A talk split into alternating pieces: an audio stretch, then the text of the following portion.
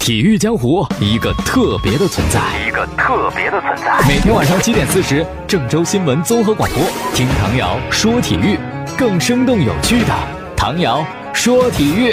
各位听众朋友，大家晚上好；还有倾听的网友朋友，大家晚上好，欢迎收听唐瑶说体育啊！继续关注国家足球队，说说我们的主教练里皮。两年前的时候呢，里皮来执教国足，当时啊，怎么说他是每一根银发都充满智慧的老人，来到了中国足坛，肯定中国足球会有很大的变化，是吧？也许呢。能够进世界杯的决赛圈呢，或者在亚洲重返一流行列呀，反正里皮是大家非常尊敬，或者说是被寄予厚望的。但是两年之后，热身赛连印度都没赢，竟然真的是在球场、在看台上响起了冲着里皮喊出的下课声。估计里皮大爷没想到吧，是吧？他的国足岁月可能也要进入到。倒计时当中，那么这件事儿，我们感慨到的啊，get 到的一个点就是中国足球真的是千斤重担呐啊，里皮他也挑不起来呀。两年时间里边，里皮在国足主帅这个位置上，这个生涯可以说是如梦如电呐。我估计也是老大爷心中一个难以言说的隐痛啊。其实。里皮呢？我们仔细去想，人家根本不需要靠在中国足球取得成功来证明自己的能力啊，只是他彻底想退休之前一个自我挑战的工作。所以呢，这个事儿对于里皮来讲没有太大的损失。我们倒是要去考虑另外一个层面的问题，就是里皮这样的主教练，每根银发都充满智慧的老人，在中国的执教没有能够取得成功，为什么成功不了呢？是里皮能力问题吗？肯定不是，人家是有能力的，对不对？那是其他的问题吗？是中国足球管理层的问题吗？那没有成功的里皮又会在主流足球世界里如何传递中国足球的形象呢？啊，在中国执教可能有些问题，里皮都没有办法理解，那其他的主教练如何来认同呢？到时候又有哪位大牌教练他敢来呢？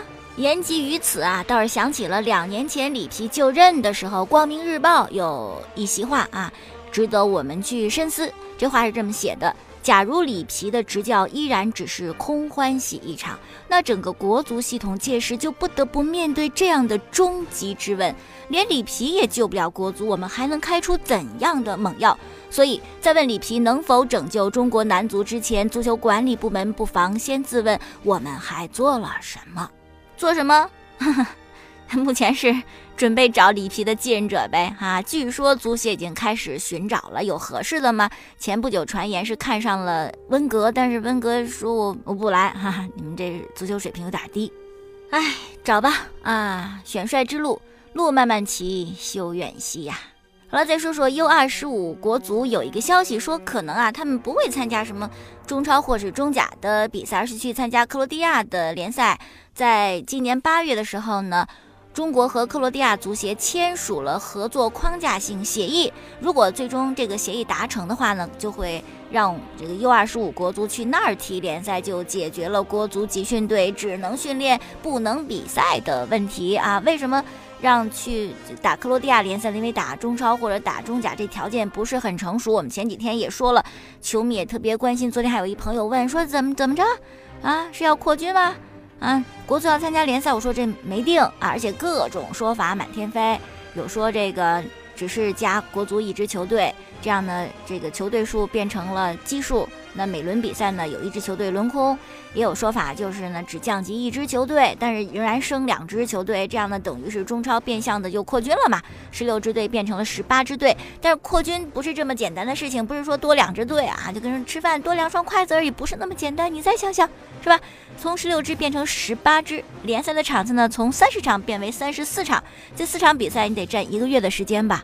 现在联赛基本就是三月初到十一月底或者十一月初，是吧？你再加一个月的时间，二月份联赛开始不太不太可能，因为有时候还春节了，是吧？你三月份开始，顶多就三月份开始，你到十二月才结束，有些球场恐怕就不能看了，太冷了，有些地方是吧？所以这是一个问题啊。那如果说我们不往后拖，我们还在十月底或者十一月初结束。那你就得有多长时间一周双赛呀，是不是？然后你要赶上国家队比赛日或其他的什么的，那球队球员也太累了吧。好，再说说 U 二十五国足正在滩进行军训呢。这几天军训呢，哎呦，这个跟新兵训练营是一样一样的啊。有一些基础的科目，像叠被子、站军姿、走正步啊，都是每天日常的训练。虽然这几天完全离开了足球，但是呢，足协认为这是一次思想教育和意志品质的锻炼。每天队员们都是按照部队的作息时间，一周之后，哎，还真的是养成了一些。呃，自觉的严格要求自己的习惯啊，也逐渐适应了这种简单的有规律的生活。昨天是周日啊，休息日，所以说吃午饭的时候呢，队员难得的轻松，享受到了一个福利待遇，就是你可以看会儿手机。之前这手机是要上交的啊，轻松娱乐一会儿，赶紧的给家人打电话、视频聊天儿、发朋友圈儿、报个平安啊，或者是自己刷刷朋友圈，给亲朋好友点个赞。好好把握能够拥有手机的时刻吧，因为手机啊，在军训时候可不是你想用就能用的，要看大家的训练表现，表现好了，让你玩会儿手机。好了，继续来说，昨天有一个消息啊，是韩国媒体说，全北现代的主教练崔康熙呢，在赛季结束之后会离任，他可能会加入天津权健，成为权健的主教练。据说权健队呢，为崔康熙的团队开出的是三年总价一点五亿人民币的合同，一年大概就是六百万欧元。而主教练呢，在这个团队当中，他要拿工资是拿百分之八十，所以说崔康熙就接近了五百万欧元，这可。可是绝对亚洲级主帅的极致工资是吧？中国本土的教练想找个五百万人民币的活都不可能，别说五百万欧元了。好，再说说崔康熙要执教的天津权健啊，权健有一个特点啊，而且呢，这个特点呢，河北华夏幸福也有，就是特别善于买卖球员啊，被称之为中超最大的球员超市。但崔康熙一来呀，估计权健很难会伤筋动骨了，但华夏幸福会怎么走还不一定。但崔康熙加盟这事儿还可能有变呢，就是万一天津权健你降级了，崔康熙还来不来说不准啊。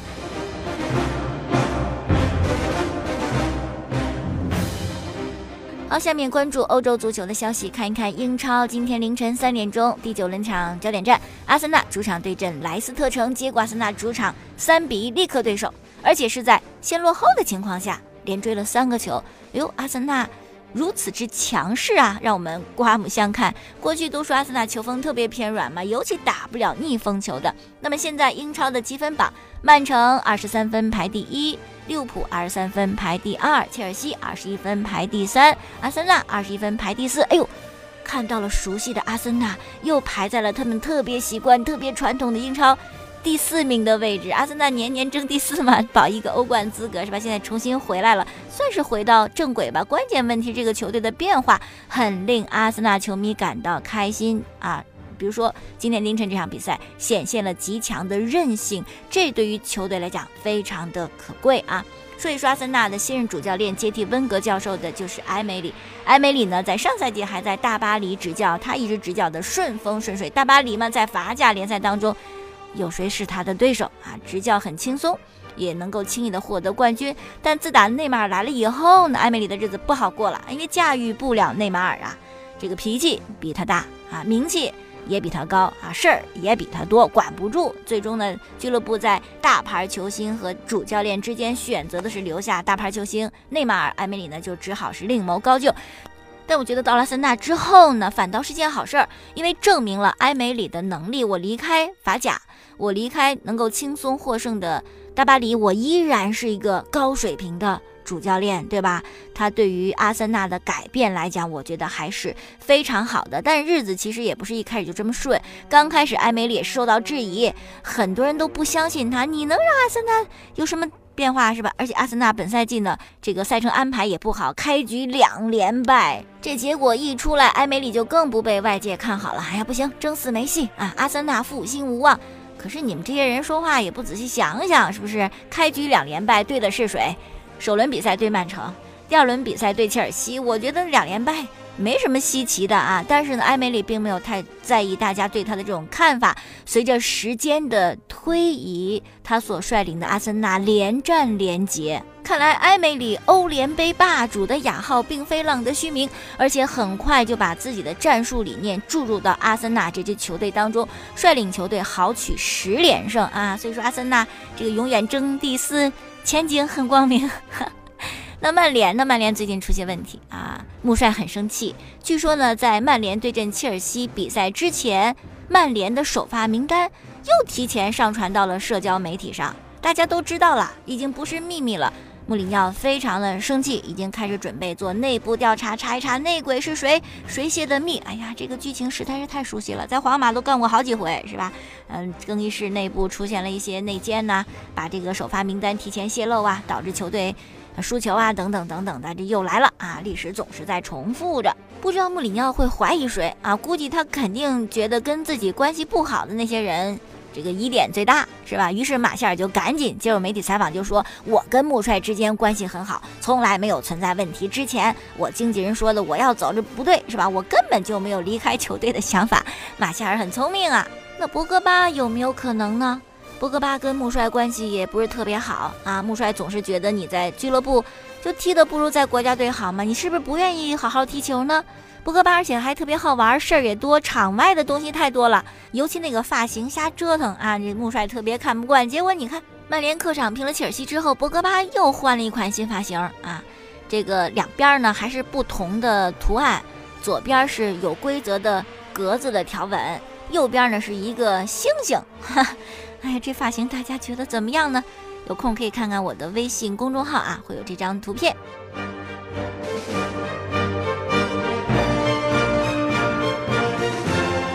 好了，再说一说内马尔在十月份的两场友谊比赛当中呢，内马尔是代表巴西队对阵了沙特和阿根廷。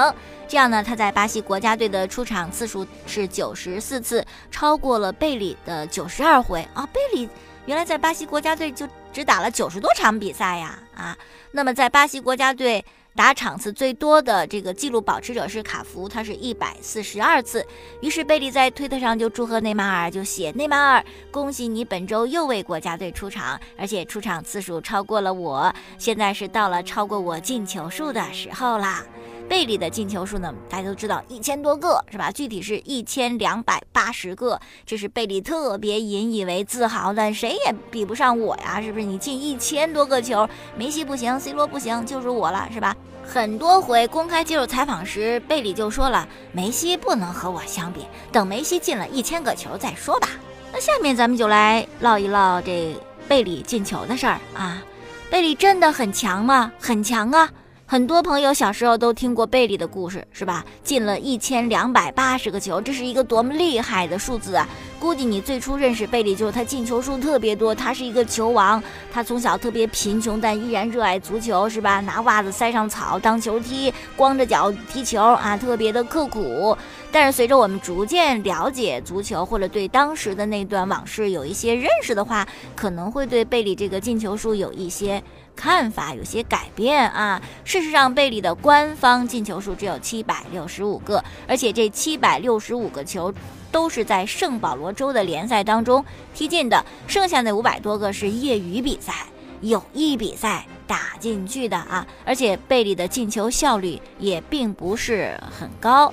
而且贝利当时那个年代是吧？那会儿的足球呢就特别的简单，前锋我就在前场待着，有球我就踢进去，防守我从来不参与，后卫我就在后边待着，你过了我那我就在这待着。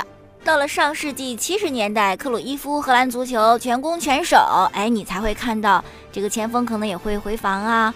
后卫呢也会往前冲一冲啊，这个比赛的难度增加了，更像一个整体。过去呢就是很单一的，我这个各司其职，后卫我就在这儿待着啊。所以说那个时候的足球好踢一些，进球也容易一些。但不管怎么样啊，不说这一千多个进球有几个是在业余比赛当中踢的，而且也没有在欧洲的赛场上。有过这些进球，因为贝利基本上没有到欧洲踢球啊，就是在巴西，所以说呢，欧洲媒体对他这一千多个球也不认可。但是即使有种种这样的问题，有一点你却不能不正视，不能不面对，那就是他帮着巴西国家队获得了三次世界杯的冠军，这是从现在开始到以后很多后辈难以达到的荣耀啊！你踢球这有限的职业生涯里边，帮着国家队三次拿世界杯冠军，太难了。拿一回就够吃一辈子，C 罗、梅西，谁不想世界杯冠军是吧？但等到花儿都谢了，估计也没戏。好了，最后说一说 NBA 的消息啊。昨天呢，我们讲了湖人和火箭那场比赛呢，三名球员受到了禁赛处罚。今天呢，都接受采访，谈谈自己的感受，是不是有没有反思自己的错误？隆多呢，谈到禁赛就表示说，我现在不去谈这件事儿啊。你们结果都知道了？我被禁赛三场嘛，我现在就期待着这个赶紧过去。周日的时候呢，我能够回到球队当中继续打比赛，帮助球队。虽然隆多不想谈这事儿，但是有记者还要追问，是吧？我得写文章啊，就问说你也是球队的领袖之一，你还出这错，是吧？你怎么跟队友解释这事儿呢？你怎么承担你的责任呢？隆多就说，球队每一个人都知道我是怎样一个人，对我的人品是了解的，他们仍然会尊重我的啊。还有记者问这冲突是怎么起来的？隆多简短的答复四个字儿：因为篮球。哎，这这个回复很妙啊！然后说一说英格拉姆，英格拉姆在球队当中脾气特别好，小朋友是吧？老好人，没想到这次这么大火啊，成为这个冲突事件的挑起事端的人啊，就就是他了。谈到这个禁赛呢，他也回答了，说这个结果比我想的要好，很高兴我只被禁赛了四场，我以后呢必须更好的控制自己的情绪。简单的道歉之后呢，英格拉姆又说，虽然这件事儿吧，我是百分之百错了，但是我为我的队友挺身而出，我觉得没错呀。以后如果还遇到这种情况，遇到十回我我还上去十回，我都应该这么做啊。英格拉姆说，你看看当时有冲突，火箭有五个人在那儿，我们队只有两个人，我不上去。那能行啊？我必须得上去。英格拉姆，你这是意识到错误还是没有意识到错误呢？那么这场 NBA 比赛场上的拳击大战啊，引来无数的讨论。不仅是说了隆多，说了英格拉姆，说了保罗，而且呢，还没打架的詹姆斯也被拉进了这个讨论圈里边。为什么？因为当时啊，为了把隆多和保罗分开，詹姆斯一把就抱住了保罗，让他别再打架了，别让事态升级。这事要说没什么问题吧？是吧？你不管是劝自己的队友，还劝。对方的这个球员都是为了防止事情再继续恶化嘛？可是有人关注到一个点，詹姆斯，你只拦住了保罗，你只安慰保罗，你的队友你没有管呢。而且隆多都被罚下场之后，詹姆斯你还搂着保罗说个没完是吧？你们俩是私交是好，是兄弟是哥们儿，但也不要这么明显吧？在赛场上，你看曾经参与了奥本山事件的。嗯，今脾气不太好的斯蒂芬·杰克逊，他昨天呢就讽刺了詹姆斯，说：“哎呦，现在时代真是变了啊！正常情况下不是应该跟队友在一起吗？怎么跟对手厮混在一起呢？啊，我当年可不是这样的，我肯定是跟队友在一块儿。比赛场上哪有兄弟啊？只能在比赛之后再跟兄弟寒暄一下子。”而且杰克逊还特别赞成英格拉姆拳打保罗的行为，说这是在保护队友，应该是这么做的。怪不得你当年被禁赛了三十场，是吧？你这脾气还没改。嗯，当然了，我其实觉得詹姆斯不管是劝了自己的队友，还是拉了保罗，那起码他这个做法是帮助事态平息。你真的不能火上浇油啊！詹姆斯呢也是被大家批评的够够的，于是今天也写了，说我跟保罗已经不再是兄弟了。当然这是一句玩笑话了。好了，今天就说到这儿，感谢大家的收听。过去节目录音呢是在蜻蜓 FM 上搜索“唐瑶”两个字，找到唐瑶说球，每天晚间七点四十，关注郑州新闻综合广播播出本档节目。我的微信公。公众号搜索“唐瑶说体育”，明天我们再见。